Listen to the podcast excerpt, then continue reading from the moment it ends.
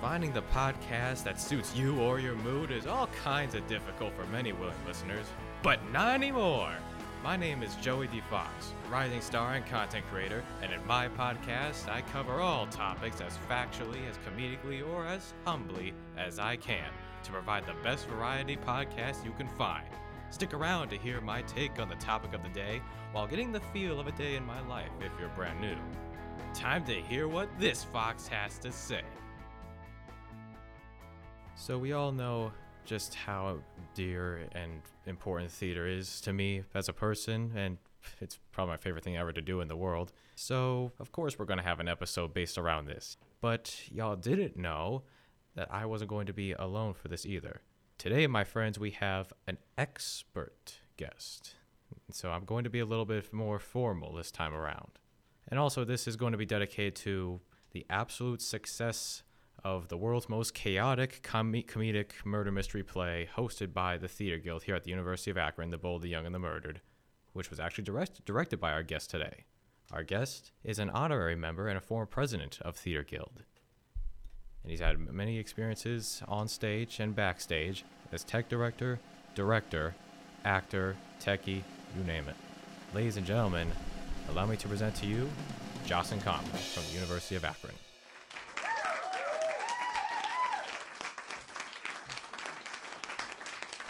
Hello, thank you for having me.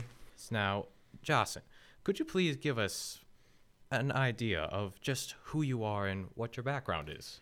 So, I am a University of Akron graduate. Uh, I actually graduated with my bachelor's in electrical engineering. I also did a double major in computer engineering and got a double minor in computer science and applied mathematics. Now, those are not theater related at all in any way, other than you could make the argument that sometimes you have to apply certain things you might learn in engineering to theater. But uh, theater for me has always been a, I don't want to call it a side passion because I've put just as many hours in theater as I do uh, into engineering, uh, specifically with school and with Theater Guild. But uh, my background in theater started back in my junior year of high school my uh, English teacher that I had had my sophomore year had asked me to audition for the show he was directing. Told me he had a role that he'd be interested in me playing. I'd never done theater before, but I had read plays in his English class, so I thought, why not? I'll go ahead and audition. I did. I got the role. Uh, I got to play a character that was basically just me, but had a girlfriend, and uh, I loved every minute of it. So I kept doing it. Uh, I acted both years, junior, senior year of high school, uh, four total shows to a year. And then when I got into college, I auditioned for a show here and did not get in. I was not cast, uh, but that's okay because actually I ended up having something that weekend. So I wouldn't have been able to do the show, or I would have had to have planned around that, which would have been a total headache. But so the following semester, I was actually in the UA main stage production and the Theater Guild production in the same semester. It's the only time that I've acted in two shows in one semester. Uh, it was a lot, but I thoroughly enjoyed doing it. Uh, and then I acted in a few more shows with Theater Guild, and by 2018, I began stage managing. And after stage managing a few shows, I had the opportunity to co direct with one of my best friends, Lysander Mills. And from there, the rest is kind of history. I did tech directing, as you mentioned. Uh, I went back to stage managing. I have now directed one, two, three, four productions, including the one that I co-directed. Excellent. So the most recent one that you have directed, and I should know because fun fact, y'all, I was in it, and we we have a really good, really good time d- during it, as chaotic as the uh, history was. We'll get into that later. Don't you worry. But for now, my next question is, Jacen, can you summarize the bold, the young, and the murdered for those who don't know? So, The Bold, the Young, and the Murdered is a murder mystery comedy written by Don Zolidis. It is a very loose, rough parody adaptation of a couple of different shows conglomerated together. The main one is that it is a parody of Clue, and then the other two that it parodies are actually the soap operas known as The Bold and the Beautiful and The Young and the Restless, which are sister shows. The general premise of The Bold, the Young, and the Murdered is that on the set of a soap opera, the producer, who was played by me in the production, comes onto the stage and informs everyone that if they do not finish the show, the episode that they're recording that day, overnight, their show will be canceled. So the group, the director, the actors, the crew members, they all band together to work overnight to record this episode and have it finished before the morning so their show isn't canceled. However, after recording the next scene, someone murders the director, uh, and the group finds the director dead. Some believe they should try to solve the murder, while others believe that the life of the show is too important and they need to continue on. Ultimately, they decide to continue recording and they work on the next scene. And during the next scene, an actor is murdered. And then the following scene, another actor is murdered. And by the end of the show, we've had four murders total. Um, it's the director, and then three of the actors, and then one attempted murder of the camera woman. So the whole show is uh, a very fun, crazy, wacky and confusing mess of back and forth between the scenes of the soap opera that are being filmed and the scenes between the scenes of the soap opera. So the actors who play actors also play characters as their actors. So, for instance, Joey here played John, and John plays the character Valencio di Carpathio, who is this evil old man whose thing is that he's just evil because one time he went to Disney World and he saw Mickey Mouse and then learned that Mickey Mouse was actually just a kid in a costume and that it sent him over the edge at the age of six to become just this evil mastermind for the rest of his life. I mean, you gotta have some profession. I mean, the show is all over the place. We we drew out a family tree for all the characters in the show, and it's a mess because so many things are just thrown at the wall by the writers of the the soap opera in the production. So much doesn't make sense. You find out that this girl is dating or is going to marry this person who's actually her father's half brother, but in fact he's not actually his half brother at all. He's his half sister, but the person who thinks that she's his daughter that is the fiance of the now half sister is actually not even the real daughter and was switched at birth. It's a whole crazy mess. Like I said, it's confusing. So if you're interested in learning more about it, you can read it for free with an account on playscripts.com and you can just read through it and get an idea of kind of what the show is. It's a fun read if you're into reading plays and you know scripts and stuff like that. Or if you are, or if you yourself out there are a director who has been listening to this podcast, then look no further than that site. It's a fun show to direct. Speaking of which, why did you decide to direct this play? You want the honest answer? Yeah, It was the only play out of like six or seven that I read that I enjoyed, and I was on a deadline of I had to submit a show by the next day. Uh, that's the truthful, honest answer. The other, you know, more wordy answer is that I genuinely did enjoy reading through this show, and while reading it, I had ideas of things that I wanted to see, people that I knew that would be coming back to audition to work with again.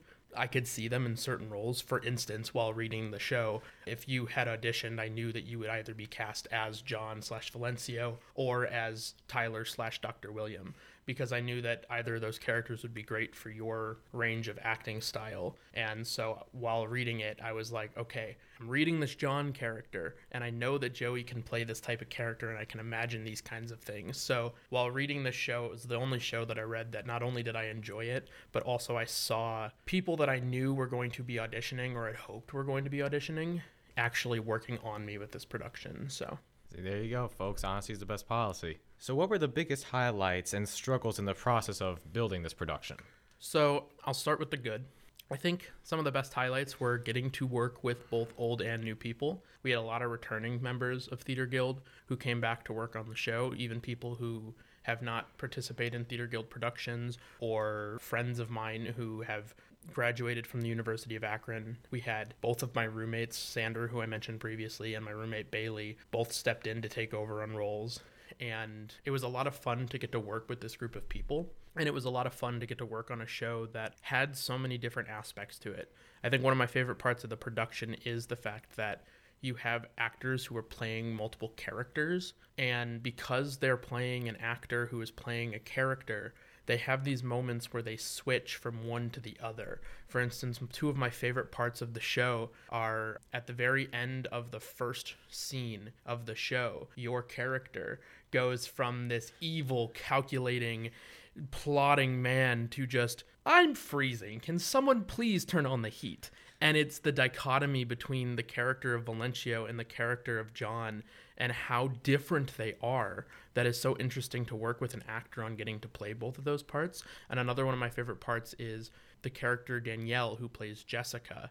She goes from so Jessica's character is this angry, brooding, mean 19 year old girl who just, or 20 year old girl, sorry, who is just unhappy with her life. She's unhappy with her mother, her family. She's engaged to be married to the half brother of her supposed father. Uh, she's doing everything she can to rebel, and she treats people very poorly. But Danielle is this 23 year old happy go lucky, naive girl who just wants everyone around her to have a good time. And at the end of her first scene, you see Jessica as this angry girl that's yelling at her mother and then instantly she drops out of that act and is like oh my god you were so good in that. And that it's another one of those instances where the dichotomy between the two characters is just so good to watch an actor switch between and so fun to work with them on the less than good things uh, that occurred during this production. Uh, we had a lot of struggles with re- actor retention. Uh, the original cast went up, and I had two people instantly tell me they couldn't be in the production. So that was the reason that Bailey stepped in. Uh, Bailey actually stepped in to play the lead male role uh, of Morris Nyborg, who plays Jake Strong on the show. And she was able to step in and play that role very, very well. And I'm very appreciative of her for coming in and doing such a great job. And we had uh, someone named Maggie came in and filled the other role. And then over the course of the next few weeks, we had someone drop the role of Bill. Lysander stepped in and took that role over. And then we had someone drop the role of Lily. So a really good friend of mine who I actually hadn't worked with in a long time, her name's Angel, she stepped in to take over that role role. And then the day before we opened, uh, unfortunately, Maggie wasn't able to stay with the production. And so when she stepped away, we had to find someone to step in for us. And thankfully, one of our new actors, uh, their name is Chandler, they have a stepsister who's done theater in the past. And their stepsister came in on our last dress rehearsal with a script in hand, ran our dress rehearsal, did a great job and then after only having the script for 24 hours went on stage and performed in front of a live audience and absolutely killed it. And the rest is history. We had a run of the show that worked very well. We were very lucky that not only was she able to come in and help us you know save the production but she also had a smaller role where she was able to just come in, have a script in hand, and she played the director who gets murdered pretty early on. So she only had to be on stage for about 20 to 23 pages, which made it very easy to fix that or to, to put her into the cast. So it was a difficult process to get all of those actors who had dropped and replace them and work with the new people and fit them into the blocking. And when you have an actor replace an actor, they're almost never going to do it the same. So you have to work around that and change things, which can be a bit of a struggle. But I think all the actors did a fantastic job working with each other and working with me to actually put together a great show. Wonderful. So moving on from the BYM, can you recall your favorite moment in your entire theatrical career? The easy cop out answer would be my favorite part of theater in general is just seeing the productions come together, especially when you have a show that struggles so much with one thing or another. Being able to watch something that you've worked on for so long, whether it's as an actor, as a director, as a stage manager, as a producer, a technical director, even just someone who sits down and puts up the lighting and programs the lighting for a production getting to watch that show come together with all of the uh, effort and time put in by so many people is a very rewarding thing. It's a very good feeling to see that stuff come together and have a final product. And shows tend to go pretty well despite all of the crazy mess that happens, which is something that I think that we've been very lucky with. But if I had to actually pick a specific moment that isn't just when a show comes together, it would actually have to be uh, the first show that I directed on my own was called It's a Long Story. And that show was written by my high school director, the one I mentioned earlier, who uh, actually got me into theater. And the first show that I had been in was the sequel to It's a Long Story called After Prom. And so I had always wanted to do something with It's a Long Story. And when I knew that I had the opportunity to direct, I reached out to him. I told him, hey, I want to direct your show would you be interested? And he was ecstatic. And I think my favorite moment working in theater is getting to sit next to him the night he came to see the show and getting to watch the show with him and getting to see his reaction to seeing his work put on stage by another director. That was a very rewarding moment for me because of how much he did enjoy the production. I actually forgot about that. And I said because, fun fact, folks, when I first came to the University of Akron, being a part of uh, backstage for Jacen's iteration of It's a Long Story was one of the first things I ever did in the theater program here. I remember that, yeah. so yeah, you, you were you were one of the people that was moving all the set pieces around for me. Indeed. So, and without without crew members, shows just they don't work. You need crew just as much as you need the actors. Two sides of one coin. Correct. So, do you have any clue as to what's next for UA's Theater Guild? The public answer is no. I have no idea. The private answer is no. I have no idea. um, technically, I have. I've heard whispers. I know of some people who have submitted shows. I am not directing the next production. Um, I tend to avoid directing two semesters in a row, both because it's a it's a hefty time commitment, and also um, I don't want to just be the only one submitting shows. I do know that the process of picking the next show has started and they are working on figuring out what's going to happen. I can also say that the next show is going to be a much more serious production, regardless of which production is chosen. Uh, it will likely not be a comedy, it will be something a little more darker with a little bit heavy themes, um, just to move away from the fact that we've done three or four comedies in a row now. It's going to be something with a little bit more of a serious tone to it, but I think that where Theater Guild is right now with the future of the next production, but also just the future of the group as a whole, is in a very good place. The officers are learning a lot about what they can do and have a lot of great ideas for stuff moving forward. And I think that they're going to try to put together a lot more events and stuff. So I'm very excited to see where they take theater because I'm excited to get to be a part of that without necessarily having to be at the forefront of the, the decision making and the planning and all that. I'd like to just be a part of theater and now, for my final question if you had any tidbits of advice to provide for those in our audience who wish to persuade a passion for theater in any way, what would you say?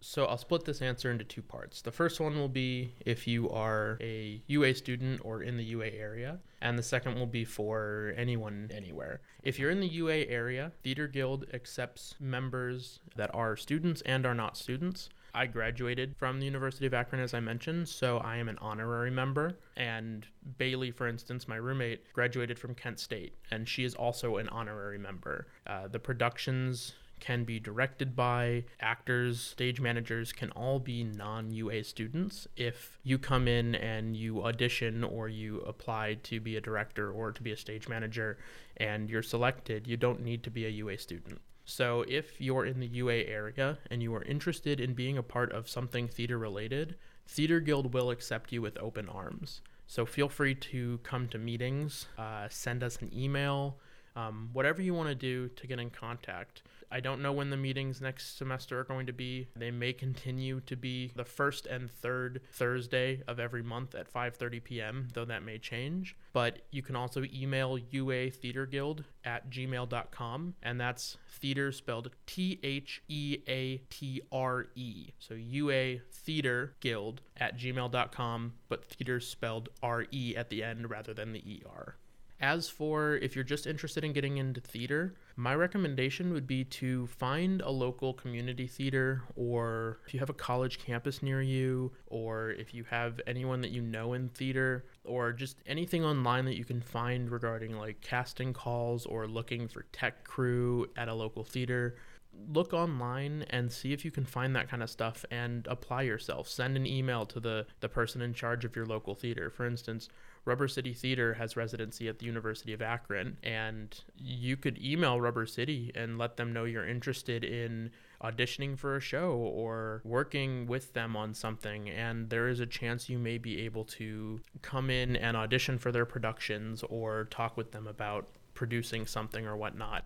And the same goes for local and community theaters. I think with COVID and the uncertainty of live theater, there are a lot of places that are looking to get back on their feet. And one of the most important things to have in theater is people. If you don't have the people, there are a lot of things you can't do. For instance, we wouldn't be able to have put on The Bold, the Young, and the Murdered if we didn't have the people who were willing to step in and fill in those roles so close to showtime. But because we had the people, we were able to do something. So, my genuine advice to you is put yourself out there and make it known that you want to be a part of it. And those groups will often accept you with open arms if they are looking to have new people join, which most places are, because, like I said, having people is important. Spoken like a true thespian. Well, that's about almost all the time we have for today, folks. Thank you very much for joining us on this episode of the Joey D. Fox podcast. Jacen, round of applause, everybody.